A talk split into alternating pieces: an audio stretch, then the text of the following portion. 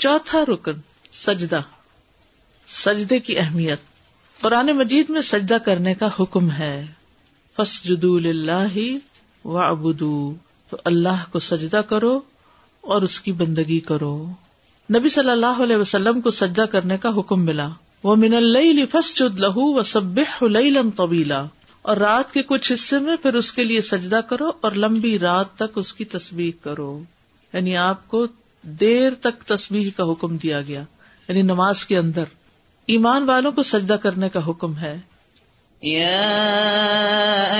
الذين آمنوا اركعوا واسجدوا واعبدوا ربكم وافعلوا الخير وافعلوا الخير لعلكم تفلحون۔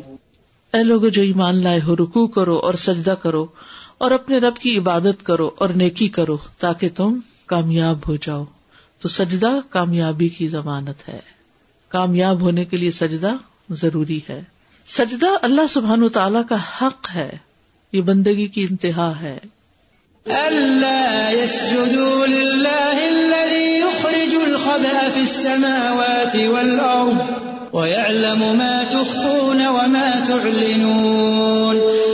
کیا وہ اللہ کو سجدہ نہ کرے جو آسمانوں اور زمین میں چھپی چیزوں کو نکالتا ہے اور جانتا ہے جو تم چھپاتے ہو اور جو تم ظاہر کرتے ہو؟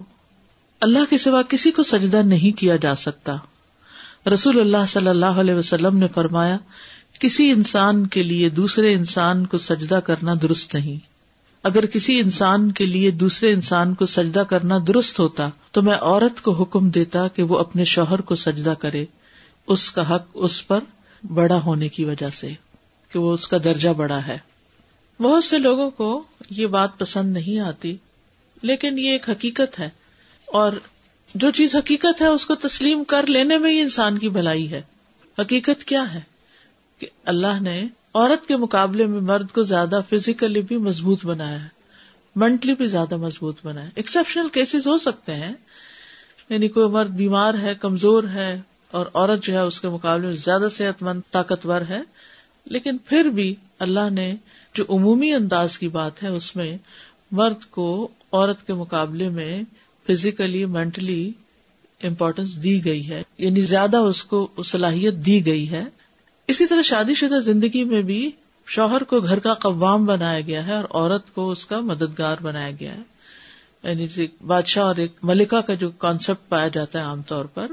تو اس میں جب ایک عورت اس بات کو قبول کر لیتی ایکسپٹ کر لیتی کہ ایسا ہے دس از اے فیکٹ اور پھر قرآن نے جو ایک اور وجہ بتائی وہ بیما ان فقو میں نم کہ وہ اپنے مالوں میں سے خرچ کرتے ہیں۔ تو مال کمانا ایک مشکل کام ہے، محنت طلب کام ہے۔ جس کے لیے آپ دیکھیں کہ باہر کی دنیا میں یعنی گھر سے باہر جو بھی ہم دیکھتے ہیں بعض اوقات سخت سردی میں کام کر رہے ہوتے ہیں۔ بعض مرد مزدوری یعنی ہر مرد کسی اے ون کلاس آفس میں کام نہیں کر رہا ہوتا۔ وہ تو چند لوگوں کے حصے میں آتا ہے کہ انہیں ورکنگ انوائرمنٹ بہت کمفرٹیبل ملے۔ ورنہ بہت سے کام سخت تھکا دینے والے ہوتے ہیں۔ تو اب اگر ایک شخص گھر سے نکلتا ہے اور سارا دن تھکا دینے والا کام کر کے گھر لوٹتا ہے اور گھر میں نہ اس کی کوئی عزت ہے، نہ اس کو وقت پہ کھانا ملتا ہے، نہ اس کو کوئی سپورٹ ملتی ہے، نہ اس کی کوئی قدر کرنے والا ہے، نہ اس کو کوئی پوچھنے والا ہے۔ تو آپ دیکھیے کہ ایسا شخص جو ہے، کتنا مسکین ہے پھر۔ اور ایسی عورت جو مرد سے اپنے حقوق تو سارے وصول کر لے اور اس کو کچھ دینے کو تیار نہ ہو، تو پھر اللہ کی نگاہ میں پسندیدہ نہیں ہے۔ یہاں بات تو سجدے کی ہو رہی ہے، لیکن اس کے ساتھ ساتھ ہمارا دین صرف حقوق اللہ کی نہیں، عموماً حقوق اللہ اور حقوق العباد ساتھ ساتھ آتے ہیں۔ والدین کو سجدے کا حکم نہیں دیا گیا، اور دیا تو شوہر کو بھی نہیں دیا گیا۔ اگر دیا جاتا تو شوہر کے لیے دیا جاتا۔ تو یہ دراصل کیوں کیا گیا؟ کیونکہ اللہ ہی نے مرد کو پیدا کیا نا۔ اللہ سے بڑھ کے مرد کی نفسیات کو کون سمجھتا ہے؟ کہ مرد کن باتوں سے انکریجڈ ہوتا ہے اور کن باتوں سے وہ گھر میں سکون لاتا ہے۔ وہ ہوتا ہے اس کو اہمیت دینا اس کی اہمیت کو قبول کر لینا۔ غلطیاں تو ہر ایک میں ہوتی یہ نہیں کہ چند غلطیاں پکڑ لینا اور اس کے بعد اس کو بچوں کے سامنے بھی تو تو میں کر کے ذلیل و رسوا کرنا۔ تو یہ چیز انسان کے اپنے ہی پریشانی کا باعث ہو جاتی۔ اپنی عبادات میں بھی خلل ہو جاتا ہے۔ اور اگر آپ کوئی درس و تدریس کا کام کر رہے ہیں تو اس میں بھی کوئی برکت نہیں رہتی۔ اور کسی پل آپ کو چین نہیں پھر۔ زندگی پریشان حال گزرتی ہے۔ تو حل کیا ہے؟ اللہ نے جس کا جو مقام بنا دیا ہے نا، اس کو وہاں ایکسپٹ کر لینا، اس کو قبول کر لینا۔ چاہے ساری دنیا اس کے خلاف کچھ کہتی رہے، تو ان باتوں سے متاثر نہ ہونا، بلکہ یہ سوچنا کہ ایک طرف اللہ کا حکم اور ایک طرف سب کا، اور ایک طرف میری اپنی خواہش کہ میں بڑا بن کے دیکھوں، کیونکہ مشکل یہ کہ شیطان جب انسان کو کنٹرول کرتا ہے، تو وہ کیا چاہتا ہے؟ انا خیر من ہوں اور یہ صرف دوسرے لوگوں کے معاملے میں نہیں ہوتا ہسبینڈ وائف کے بیچ میں بھی ہوتا ہے۔ ہسبینڈ تو خیر ہے ہی اور وہ سمجھتے انا خیر من۔ اور عورت سمجھتی ہے، انا خیر من، میں اس سے بہتر ہوں۔ اور وہ جو اپنے پلس پوائنٹس ہیں، اپنی اسٹرینگس ہیں، ان کو گن لیتی ہے، اور جو اس کی ویکنیس ہیں، ان کو گن لیتی ہے۔ جو اس کے پلس پوائنٹس ہیں، ان کو وہ اگنور کر دیتی ہے یا کر دیتا ہے۔ تو اس سے پھر کبھی بھی ازدواجی زندگی خوشگوار نہیں ہو سکتی۔ تو ہسبینڈ کو بطور ہسبینڈ ایکسپٹ کرنا، اس کی تعریف کرنا۔ اور آپ دیکھیے کہ ہسبینڈ کو شاید دنیا میں کسی چیز سے اتنی خوشی نہ ملے جتنی اس کی بیوی کے کمنٹ سے کہ تم کمال کے انسان ہو۔ تم بہت اچھے انسان ہو۔ تم جیسا تو کوئی دیکھا ہی نہیں۔ کر کے تو دیکھیے۔ کیونکہ ہم کیا کرتے ہیں؟ اپنے باپ کو تو با کمال بتاتے ہیں اور اس کا مقابلہ ایک ینگ انسان سے کرتے ہیں جو ابھی وہاں تک نہیں پہنچا۔ بچپن میں تو سنت تمیز ابھی ہے ہی نہیں پتا ہی نہیں باپ پیار کرتا ہے، وہ کیا ہے، کیا نہیں، ہم تو اچھا ہی سمجھتے ہیں اس کو۔ بڑے ہو کر بھی تھوڑے عرصے کے بعد جب پڑھائیاں ہو گئی، شادی ہو گئی تو باپ کا ایک اچھا ہی روپ سامنے دیکھا تو پھر شوہر کو اس سے کمپیئر کرنے لگتے ہیں۔ پھر کبھی بھائیوں سے کمپیئر کرنے لگتے ہیں۔ کبھی اس کے بھائیوں سے اس کو کمپیئر کرنے لگتے ہیں۔ تو اگر اس کی کسی بھی خوبی پر آپ اس کی تعریف کر سکیں تو آپ دیکھیں گے کہ اس سے زیادہ خوشی آپ کو کوئی چیز نہیں دے سکتی۔ اگر آپ واقعی چاہتے ہیں نا کہ شوہر کی طرف سے آپ کو خوشی ملے تو پہل آپ کو کرنی ہوگی، پہلے آپ کو اس کی تعریف کرنی ہوگی۔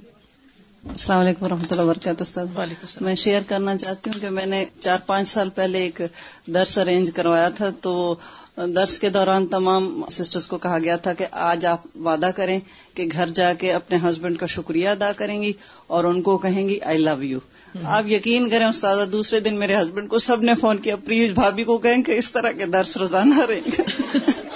گھروں میں چین آ رہا ہے۔ کیونکہ دیکھیے ہر انسان ریکگنیشن چاہتا ہے۔ یہ انسان کے اندر ایک فطری سی خواہش ہے کہ وہ جیسا بھی ہے نا، اسے ایکسپٹ کیا جائے۔ اب اگر کسی کے اندر کمزوری ہے یا کسی کے اندر خوبی ہے، تو رکھی تو اللہ ہی نے ہے نا۔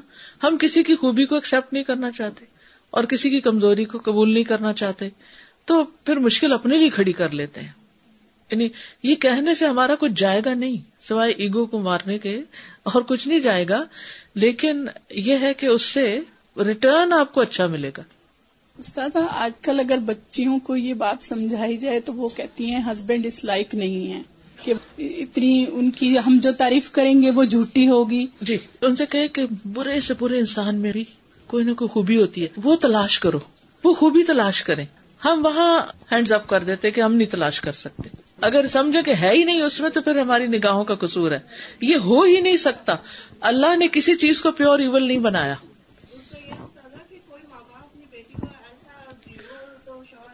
بالکل صحیح بات کی۔ کہتے کوئی ماں باپ اپنی بچی کے لیے کوئی ایسا شخص تو نہیں پسند کریں گے اللہ ہی کہ بچی خود ہی کر لے کہ جو بالکل ہی زیرو ہو بالکل اس میں کچھ بھی نہ ہو۔ رشتہ دیکھتے ہوئے آخر کچھ نہ کچھ تو دیکھتے ہی ہیں۔ اور کوئی نہ کوئی چیز ہمیں انسپائر کرتی ہے تبھی ہم ہاں کرتے ہیں نا۔ تبھی ہم کہتے ہیں کہ قبول ہے۔ تو اس وقت قبول کر لیا اور بعد میں ریجیکٹ کر دیا۔ السلام علیکم۔ جو ہمارا دور تھا استاد وہ تو ہمیں معلوم ہے ہم نے کیسے گزارا مگر میری بچی ہے اس کی شادی ہوئی اور اس کے میاں آئے امریکہ سے۔ اب ماشاء اللہ اب چار سال ہو گئے یہاں آئے ہوئے، چار بچوں کے وہ باپ ہیں اور ماں ہیں۔ میں نے ان سے ایک بات سیکھی، خاص طور سے اپنی بیٹی سے۔ اگر کوئی پرابلم ہوتی نا ان دونوں میں آپس میں، کوئی نہ کوئی بات ہوتی ہے، تو وہ پہلے میرے ساتھ ہی رہتے تھے۔ تو وہ ہمیشہ اپنے بیڈ روم میں چلے جاتے تھے اور دروازہ بند کر لیتے تھے۔ اس کے بعد آدھا گھنٹہ گھنٹہ ہم مطلب ان کی شکل نہیں نظر آتی تھی۔ جب وہ واپس آتے تھے، نکلتے تھے دونوں کمرے سے تو خوش ہوتے تھے۔ تو میں اس کو بولتی تھی، سبق کیا کرتی ہو نا؟ تو وہ کہتی مما that's not your problem we have learn from your mistakes اور مجھے بہت اچھی لگی اس کی بات۔ بالکل۔ یہ آپ ہی کا کوئی لیکچر بہت عرصہ پہلے سنا تھا کہ اپنے شوہر کی دس خوبیاں لکھ کے ایسی جگہ لگا لو جہاں زیادہ نظر پڑتی ہو۔ یقین کریں میں نے اپنی بیٹیوں سے اور بہووں سے یہ بات کہی کہ یہ مجھے بہت اچھی لگی بات تو کہنے لگی کہ کیوں ہم اپنی خوبیاں کیوں نہ لکھ کے وہاں لگائیں؟ تو میں نے کہا نہیں پھر تمہارا مسئلہ حل نہیں ہوگا۔ تم اگر نہیں بھی ہے تو تم سوچو کہ ان میں کیا اچھائیاں ہیں اور وہ لکھو۔ دس نہیں ہے تو پانچ تو ہوں گی اور لکھ کر لگاؤ تو مجھے بہت اچھی لگی تھی آپ کے لیکچر کے بعد۔ الحمد للہ جی استاد آپ جو ایک بات بتا رہی تھی ابھی کمپیرزن وہ بھی ایک بہت فساد کا ایک جڑ ہوتی ہے کیونکہ جو انسان دوسروں کے شوہر سے اپنے باپ سے اپنے بھائی سے جو کمپیئر کرتا ہے کیونکہ ہر ایک کا طریقہ کیئرنگ کا یا پیار کا ہر ایک کا طریقہ الگ ہوتا ہے مختلف ہوتا ہے۔ کوئی کہہ کر آپ کو مطلب کیئر دکھاتا ہے کوئی نہیں کہہ کر اتنا کیئر کرتا ہے کہ آپ کو پتہ نہیں چلتا ہے۔ تو ہر چیز میں یعنی کیسی حکمت کہ ہم سوچیں پھر آپ نے جیسے بتایا کہ ہم خود اس پہ سوچے غور کریں تو اس کی اچھائیاں نظر آئیں گی کیونکہ ہم غور نہیں کرتے ہیں تو پھر ہمیں اچھائیاں اس کے اندر نظر نہیں آتی ہے شیطان دیکھنے ہی نہیں دیتا۔ پیدا کرنے والے کو سجدہ کرنے اللہ سبحان و تعالیٰ کو سجدہ کیوں کریں؟ کیونکہ اس نے ہمیں پیدا کیا نہ صرف یہ کہ ہمیں بلکہ ہر چیز کو۔ وَمِنْ آيَاتِهِ اللَّيْلُ وَالنَّهَارُ وَالشَّمْسُ وَالْقَمَرُ لا تسجدوا للشمس ولا للقمر واسجدوا لله الذي خلقهن إن كنتم إياه تعبدون. اور اسی کی نشانیوں میں سے رات اور دن اور سورج اور چاند ہے نہ سورج کو سجدہ کرو اور نہ چاند کو. اور اللہ کو سجدہ کرو جس نے انہیں پیدا کیا. اگر تم صرف اس کی عبادت کرتے ہو. فرشتوں کا سجدہ کرنا۔ ان الدین عند ربی کا لا یس تقبر عبادتی ہی وہ یو سب و لہو یس بے شک جو لوگ تیرے رب کے پاس ہیں یعنی فرشتے، وہ اس کی عبادت سے تکبر نہیں کرتے اور اس کی تسبیح کرتے ہیں اور اسی کو سجدہ کرتے ہیں۔ فرشتوں کا سجدہ کیسے ہے؟ رسول اللہ صلی اللہ علیہ وسلم نے فرمایا، آسمان چر چراتا ہے۔ جیسے کسی چارپائی پہ یا کسی ٹیبل پہ یا کسی چھت پہ زیادہ سامان رکھ دیا جائے تو کیا ہوتا ہے؟ چرچر کرنے لگتی ہے۔ اور اس کا حق ہے کہ وہ چرچرائے۔ اس ذات کی قسم جس کے ہاتھ میں محمد صلی اللہ علیہ وسلم کی جان ہے، وہاں تو ایک بالشت کے بقدر بھی ایسی جگہ نہیں۔ یعنی ایک بالشت، ایک ہاتھ برابر بھی ایسی جگہ نہیں، جہاں کوئی فرشتہ سجدے میں اپنی پیشانی رکھے، اللہ کی حمد کے ساتھ اس کی تصویر نہ کر رہا ہو۔ آسمان بھرا ہوا ہے، فرشتوں سے جو سجدہ کر رہے ہیں۔ اور مسلسل سجدے میں پڑے ہوئے ہیں۔ اگر ہم نہیں کریں گے تو اللہ تعالیٰ کو کوئی نقصان ہے؟ کوئی فرق پڑتا ہے؟ کچھ بھی نہیں۔ سورج کا سجدہ کرنا۔ ابو ذر رضی اللہ عنہ سے روایت ہے۔ کہتے میں غروب آفتاب کے وقت مسجد میں نبی صلی اللہ علیہ وسلم کے ساتھ تھا۔ تو آپ صلی اللہ علیہ وسلم نے فرمایا، اے ابو ذر، کیا تمہیں پتا ہے کہ سورج کہاں غروب ہوتا ہے؟ میں نے کہا، اللہ اور اس کا رسول ہی زیادہ جانتے ہیں۔ آپ نے فرمایا بلا شبہ سورج چلتا رہتا ہے حتیٰ کہ عرش کے نیچے سجدہ کرتا ہے۔ یعنی اس کی ڈائریکشن میں آ جاتا ہے۔ وہ شمس تجریلی مستقر اللہ کا تقدیر العزیز العلیم پھر پودوں اور درختوں کا سجدہ کرنا۔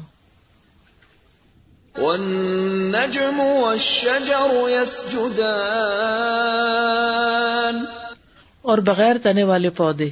جو بیلے ہوتے ہیں زمین پہ پھیلے ہوئے اور درخت سجدہ کر رہے ہیں۔ سائے بھی سجدہ کرتے ہیں۔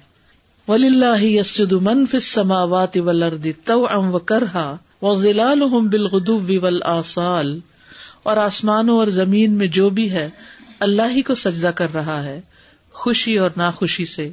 اور ان کے سائے بھی پہلے اور پچھلے پہر۔ صبح شام سجدہ کرتے ہیں۔ جانور بھی سجدہ کرتے ہیں۔ ولی اللہ یس جدو ما فل سماوات و ما فل اردی مندا بتن ول ملا اکت لا یس تک اور اللہ ہی کے لیے سجدہ کرتی ہے۔ جو چیز آسمانوں میں ہے اور جو زمین میں ہے۔ کوئی بھی چلنے والا جانور ہو اور فرشتے بھی۔ اور وہ تکبر نہیں کرتے۔ رحمان کے بندوں کی صفت۔ ولدین یبیتون رب سجدم و اور جو اپنے رب کے لیے سجدہ کرتے ہوئے اور قیام کرتے ہوئے رات گزارتے ہیں۔ یہ عباد الرحمان کی صفات ہے نا سورت الفرقان میں۔ تو وہاں رات کو خاص طور پر قیام کے وقت سجدہ کرنے کی بات ہو رہی ہے۔ مومنوں کے چہرے میں سجدے کی علامات ہوتی ہیں۔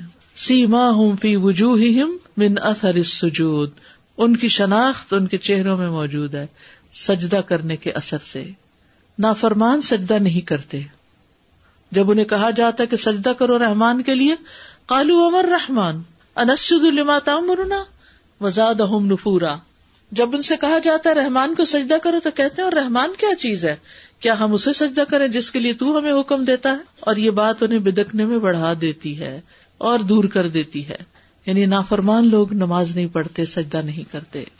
فما لهم لا يؤمنون واذا قرئ عليهم القران لا يسجدون۔ تو انہیں کیا ہے کہ وہ ایمان نہیں لاتے؟